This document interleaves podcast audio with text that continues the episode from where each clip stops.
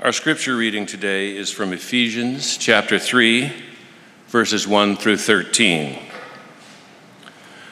For this reason, I, Paul, the prisoner of Christ Jesus for the sake of you Gentiles, surely you have heard about the administration of God's grace that was given to me for you. That is, the mystery made known to me by revelation, as I have already written briefly. In reading this, then, you will be able to understand my insight into the mystery of Christ, which was not made known to people in other generations, as it has now been revealed by the Spirit to God's holy apostles and prophets. This is the mystery. This mystery is that through the gospel, the Gentiles are heirs together with Israel members together of one body, and sharers together in the promise in Christ Jesus. I became a servant of this gospel by the gift of God's grace given me through the working of his power. Although I am less than the least of all the Lord's people, this grace was given to me to preach to the Gentiles the boundless riches of Christ and to make plain to everyone the administration of this mystery, which for ages past was kept hidden in God who created all things. His intent was that now, through the church, the manifold wisdom of God should be made known to the rulers and authorities in the heavenly realms, according to his eternal purpose that he accomplished in Christ Jesus our Lord. In him and through faith in him, we may approach God with freedom and confidence. I ask you, therefore, not to be discouraged because of my sufferings for you, which are your glory. This is the word of the Lord.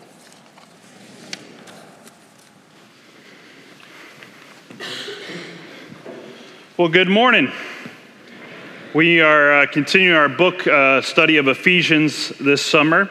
And I was thinking uh, this week, uh, how many customer loyalty programs are you in? You know what I'm talking about? You got a card for like all these different companies. Like, have you noticed how many you're in? Like, I thought about this. There's customer loyalty, and if I'm really a loyal customer, how come I have a Safeway card and a Fred Meyer card?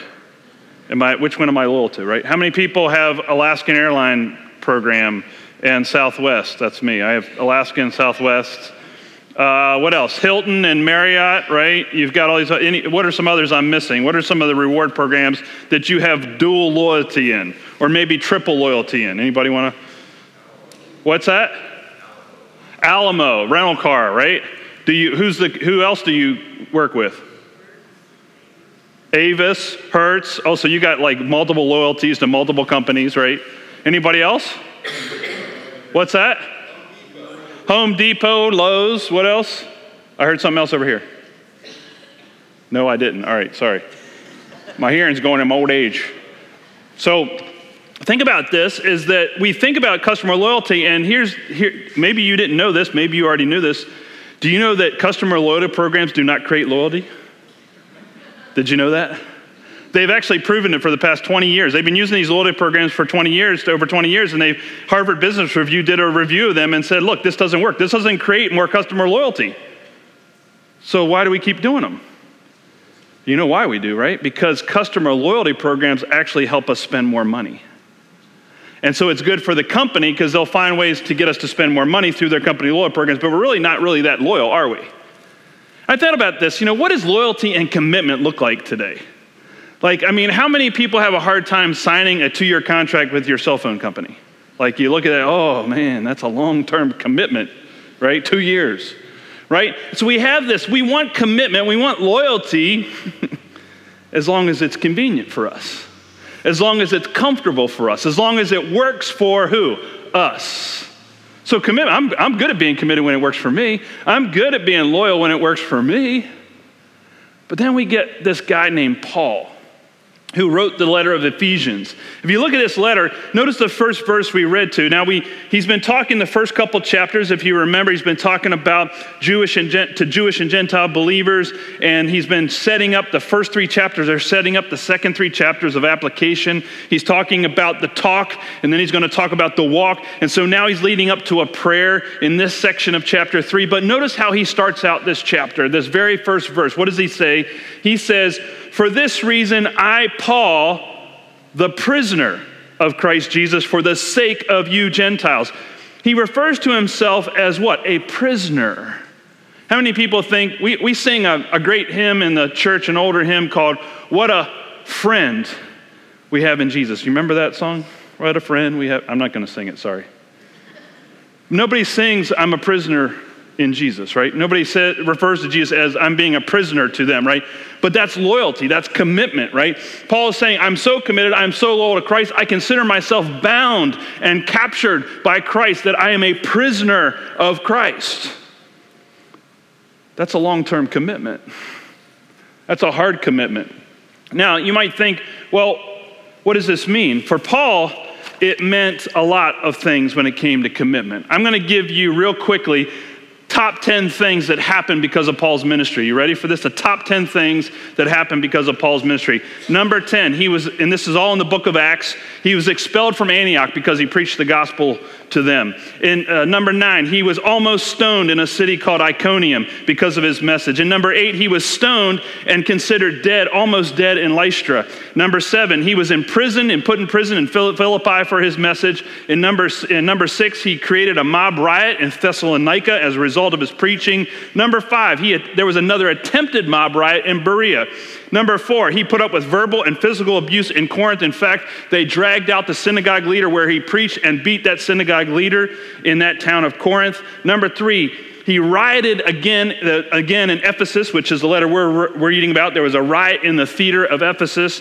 Number two, he was imprisoned and almost killed in Jerusalem until he threw up his citizenship card, Roman citizenship card, and said, Whoa, whoa, whoa, don't kill me. And then, number one, on his way to, uh, to Rome, he was shipwrecked, then in prison in Rome, and finally executed there. How do you feel about preaching the gospel now? What enabled him to stay that committed? That's a sign. Those are signs of commitment and loyalty to Christ, right? And that starts with him considering himself loyal to Christ, committed to Christ, bound to Christ, prisoner of Christ, right? And so that's part of that commitment.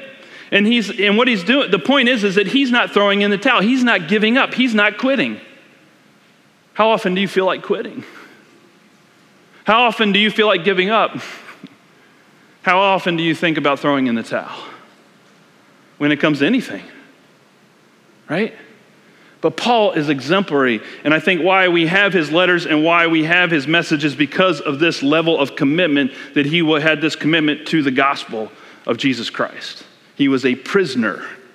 He wasn't just loyal, he wasn't just committed, he was bound to it because of his calling.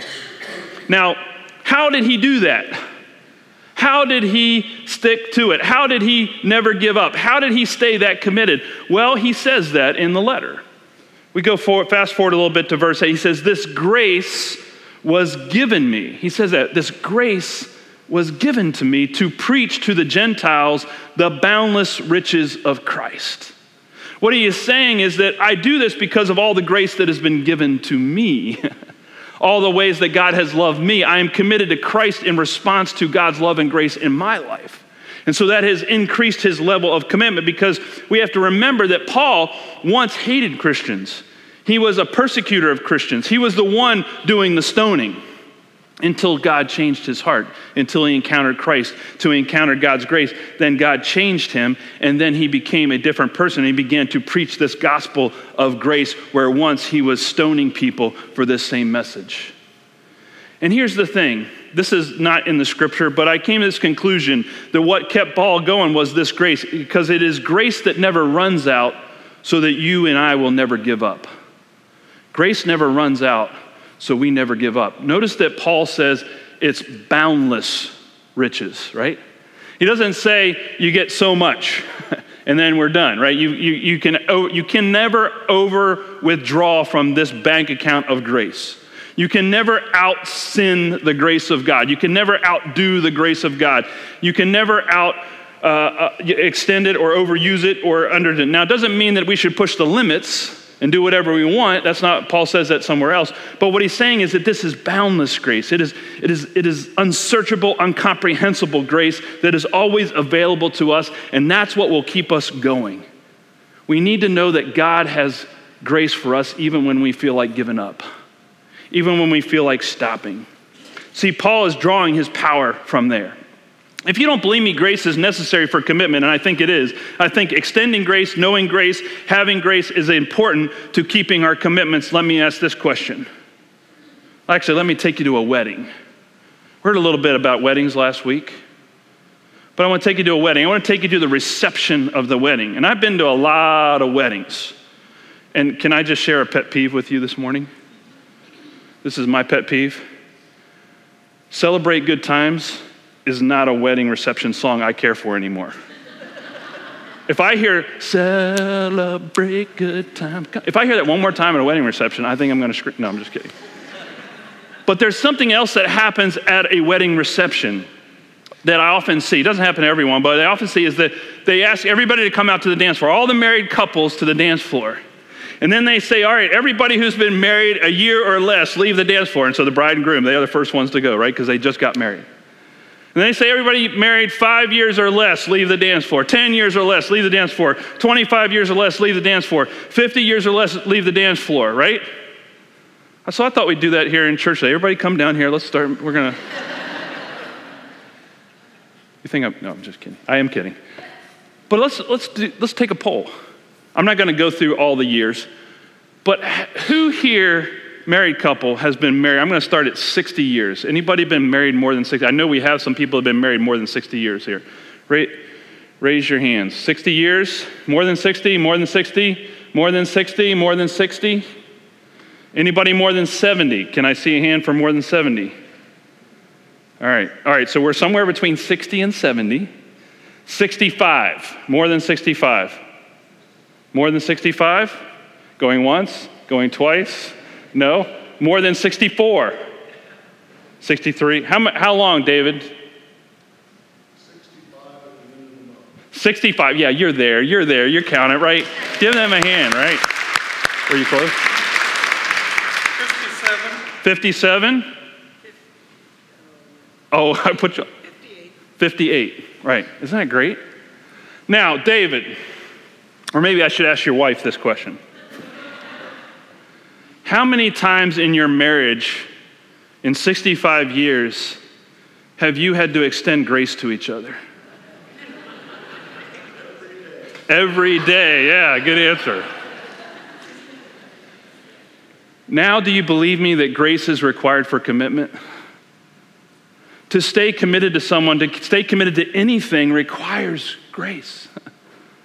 That's why God is so committed to us. That's why God loves us so much, is because God is steadfast in God's grace toward us because of God's commitment to us. That's why God keeps up with us. That's why God puts up with us. That's why God is patient with us. That's why God wishes that none would perish because of grace and love and commitment that God has for us. And God is saying, That's the kind of commitment I want in your life. And so we see that in Paul's life. The other thing that Paul is doing, he's not only revealing God's grace and, and commitment and as, as a prisoner, and that God's grace is balanced, he's also revealing a mystery. And he's basically saying it's not a mystery anymore, it's this that God, he's revealing God's plan to include the Gentiles in the promises of, of, of Jewish of Israel the promise of Abraham to be co heirs in the inheritance of the people of God, to become members of the same body, to include them in the promises of God through Christ as well. And so there's this inclusion of the Gentiles. Now, I want you to think about this. Gentiles means other nations, not just like Greeks. So that means anybody of another nation is included in Christ in the family of God. We talked a little bit earlier about being adopted in the family of God. So he's saying that, that this, this new mystery that's always been a part of God's plan is that the inclusion of all the nations.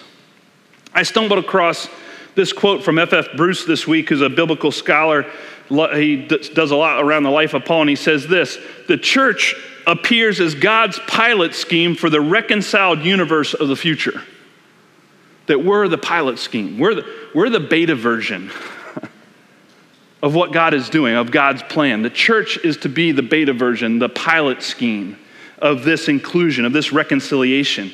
If you look at this, you think, well, what is that? Well, if you look in Revelation 7 9, it says this After this I looked, and there before me was a great multitude that no one could count from every nation, tribe, people, and language standing before the throne and before the Lamb. What? Every nation, tribe, people, and language.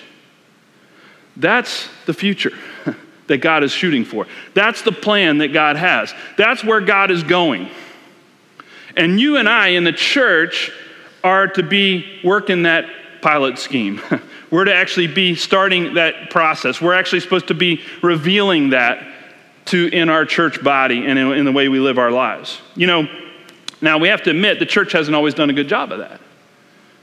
The church has not always done a good job of including other nations and I've always heard growing up, you know, that the church is the most segregated place on Sunday morning. Now we have to admit that. At the same time, I think about this and I think, I don't think I was ever taught anything different than what's taught right here in the scripture about all the people of God coming together. That we are not a people of many races, we're actually one human race. And I remember being taught as a small child this that the church, for me, has always taught me this. It's not that the church has ever diverged from this teaching in my life, in my own personal life. I've always heard this, and it actually goes back to a song that I was taught in my early childhood. Maybe some of you know it. We don't sing it anymore because it's not politically correct anymore. It's not. But but I will remind you of what it says. This is the song that we I was taught. I don't know. Does this sound familiar to you? Jesus loves the little children all the children of the world. This is where it gets a little dicey politically. Black and yellow, red and white, they're all precious in his sight. Jesus loves the little children of the world. I think about that from a very small age. What was I being taught by the church? The biblical principle is there, isn't it? It's, it's sound. You can get hung up on the semantics, but the principle is there, is it not? that all people matter to God, regardless of their race, regardless of their ethnicity, regardless of their background.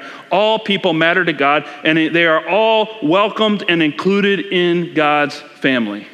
One human race, not multiple races. This is God's future. And are we embracing it? Are we living it? I don't think it's the teaching that's been the problem in the church. I've always been taught this. It's that we don't always apply it. It's the lack of application. And so the church can teach all kinds of teach us all kinds of wonderful things, but until we actually apply it in our lives, it doesn't take root. It doesn't make a difference. You know, the Bible is like sunscreen. It only works when applied. If you take nothing home with you today, take that one. But that's it, right? It won't work unless it's applied. Now, fast forward, I, I was, when we were moving, uh, we were going, we were purging through all our stuff and downsizing, and I've got a book box, a box of books, a box of yearbooks. And I was flipping through my high school yearbook, and there's a picture of me in the lunchroom with another person. His name was Ravinder Kapoor. And Ravinder and I, Kapoor, are having lunch. Now, I didn't know it until I saw that picture. I didn't think about it until I saw that picture years later. Ravinder was the only kid from India in my entire high school. We had one, I grew up in a rural white community that was becoming suburban. Uh, Ravinder was part of that suburban movement in our community. He moved in. There was one kid from India and one African American student in our entire high school, eh, or sorry, in my entire class in high school. And I look back at that picture and I was like, why was I the one sitting with Ravinder? There was nobody else with us in the picture. And I'm not pointing out anything. I think, here's my thought I never thought Ravinder was different than me. I never thought Ravinder was anybody different than me. I never saw him as other. And I wonder in my own spirit if the church taught me that. I, I, certainly think my parents taught me that, but I think, did the church, did that song that I sang when I was four and five and six years old, did the church's teaching start to rewire my brain when I was developed in those developing years to look at people differently? And so, whereas the church has never been, you know, out there talking and addressing systemic racism, I would say to you the church has been teaching me to love everybody, to include everybody. That's what the church has taught me my whole life. So that's part of it. And Paul is saying that's what's going on. Now, notice that what else Paul says about this, he says his intent was that now, verse 10, through the church, the manifold wisdom of God should be made known to the rulers and authorities in the heavenly realms. So, God's intent, it says, was that through us, the church, Big C Church, not just First Free Methodist Church, that the intent was that we would reveal this wisdom, this mystery, this wisdom to who? To the rulers and the authorities and the powers around us. The spirit of this age, we learned about that in the first two chapters. There's this spirit of the age that's at work among us and in our rulers and powers, and we're actually supposed to be revealing this wisdom to those powers and to those rulers and to those authorities of our age. And even in this, not only in the spiritual, this could be interpreted in the spiritual realm, but it also could be interpreted on our earthly level as well that there are rulers and powers and authorities at work in our age, in our day, that we need to reveal this wisdom to. Now, I have discovered there's one thing that's not working in our culture when it comes to addressing power and authorities and, and the spirit of our age. That if our role is to reveal wisdom and truth as the church, I have found one thing that doesn't work. You want to know what it is? Ranting. We are in the age of the rant. Have you noticed that? You know, someone will videotape themselves ranting about something, you know, about some problem or some complaint, and then they rant about it on their cell phone, on their iPhone, and then they post it on social media, and that's going to solve our problems. I've yet to see that work. I have, I, I, in fact, I don't know that God is a God of the rant. You know, I don't see, and you can correct me, you can challenge me on this, I don't see God ranting in Scripture. I see God disappointed in Scripture. I see God upset in Scripture. I see God uh, a, a heart uh, upset that people sin and are broken. And I think God looks at it and goes, that's not right. But I don't think that God rants. How many of us rant? Maybe not on social media. Maybe when we're in the car. Or maybe when we're at home by ourselves, we just start to rant about things, right?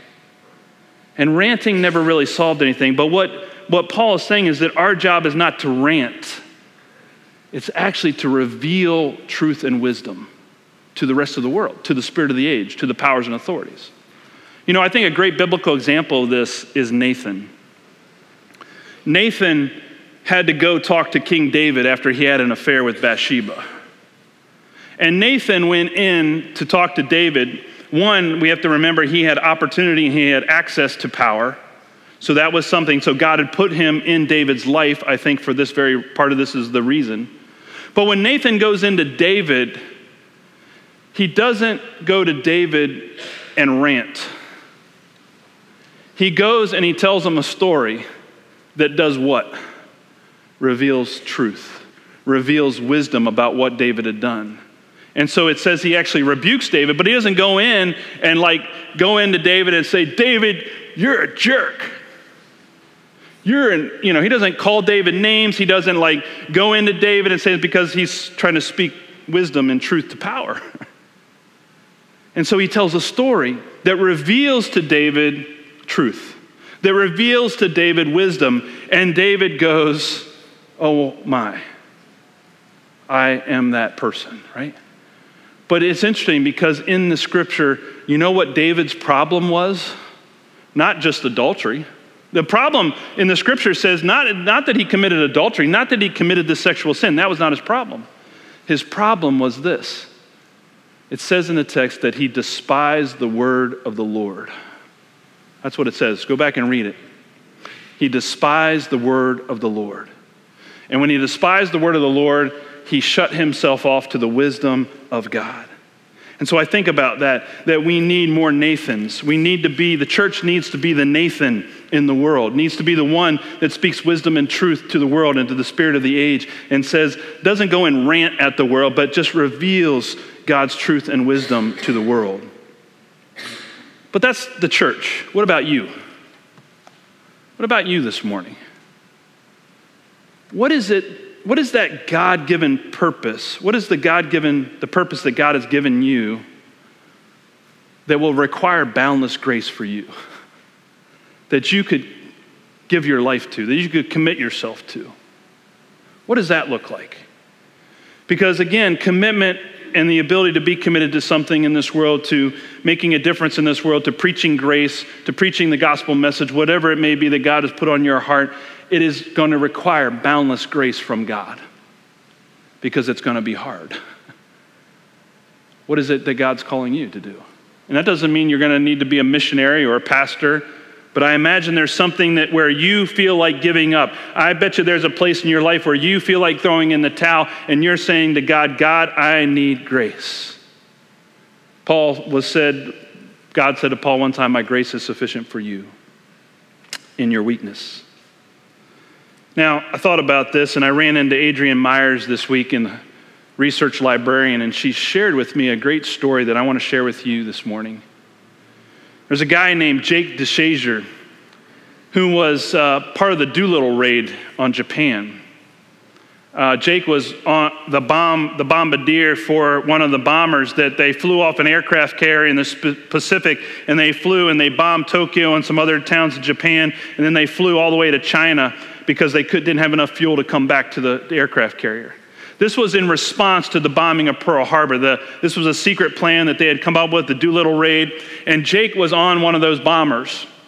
And his, his plane actually ran out of fuel over China, and he had to bail out. He had to parachute out over China. And in that process, he landed, he says he landed on a graveyard, in the middle of a graveyard in China.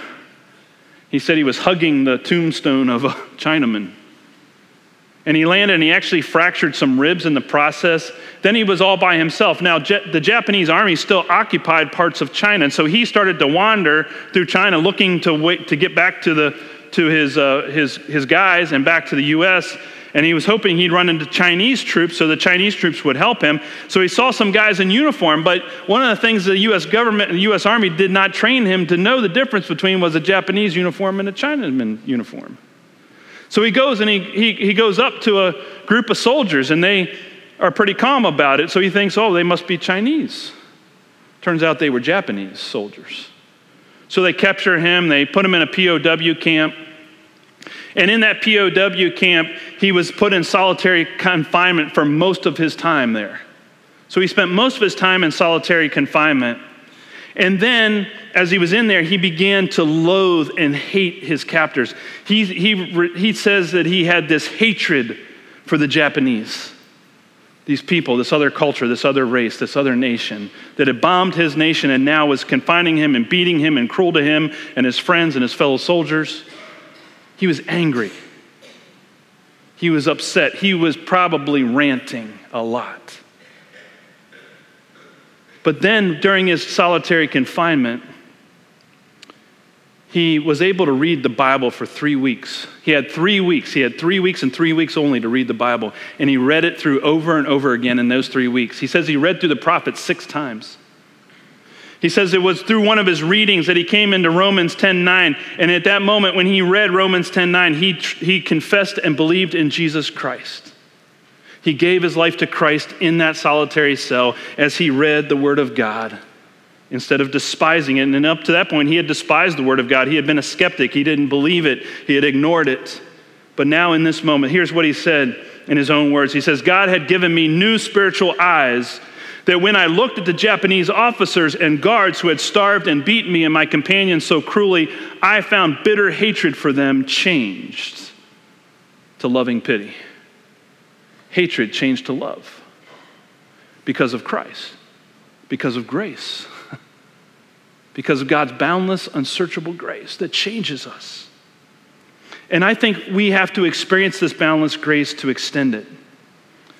Later on, when he got home from the POW camp, he wrote his family a letter on his way home. And he said this He said, I want to go to missionary school and learn how to preach to the Japanese. That's what he wrote. He says, I want to go back to the people I used to hate, and I want to share God's message of salvation with them. Guess where he went to school? Seattle Pacific College. You can see his bust in the library on one of the stairwells. But he is, he is uh, honored there, memorialized there. But he went to Seattle School, college, and then he became a missionary in Japan the rest of his life. Just like Paul. Did you know that God's in the life changing business? And it's all because of grace. Let's pray together. God, we thank you that your grace is abundant to us, poured out for us, rich for us. And that, God, your, your grace is a grace that changes us from a people who are ranting and hating and upset and frustrated and anger and bitter. But your grace reveals to us that we're loved, that we matter, and that other people are loved and that other people matter, regardless of what they look like. And so, God, we pray that your grace would change us, that it would transform our hearts and our minds, the way we think and the way we act and the way we behave, that your grace would change us from the inside out so that others that we meet would see that grace and respond to that grace and love in our lives that we extend to them, so that we can be committed to loving people, just like you're committed to loving people. And you sent your son into the, this world to love us, to show us this way of, of giving yourself away, of giving yourself for others. And he laid down his life for his friends, those that he loved, those that mattered. And he laid down his life for all of us in the whole world because we all mattered. And so, God, we come to this table of grace this morning reminded of your love and grace in Jesus Christ. We pray that you'd pour out your Holy Spirit on us gathered here and upon these gifts of bread and cup that as we come and partake of this, that we would truly realize and know that your grace for us is boundless riches in Christ. So pour out your spirit on us today. And we pray together as you've taught us to pray. Our Father, who art in heaven, hallowed be thy name. Thy kingdom come, thy will be done, on earth as it is in heaven.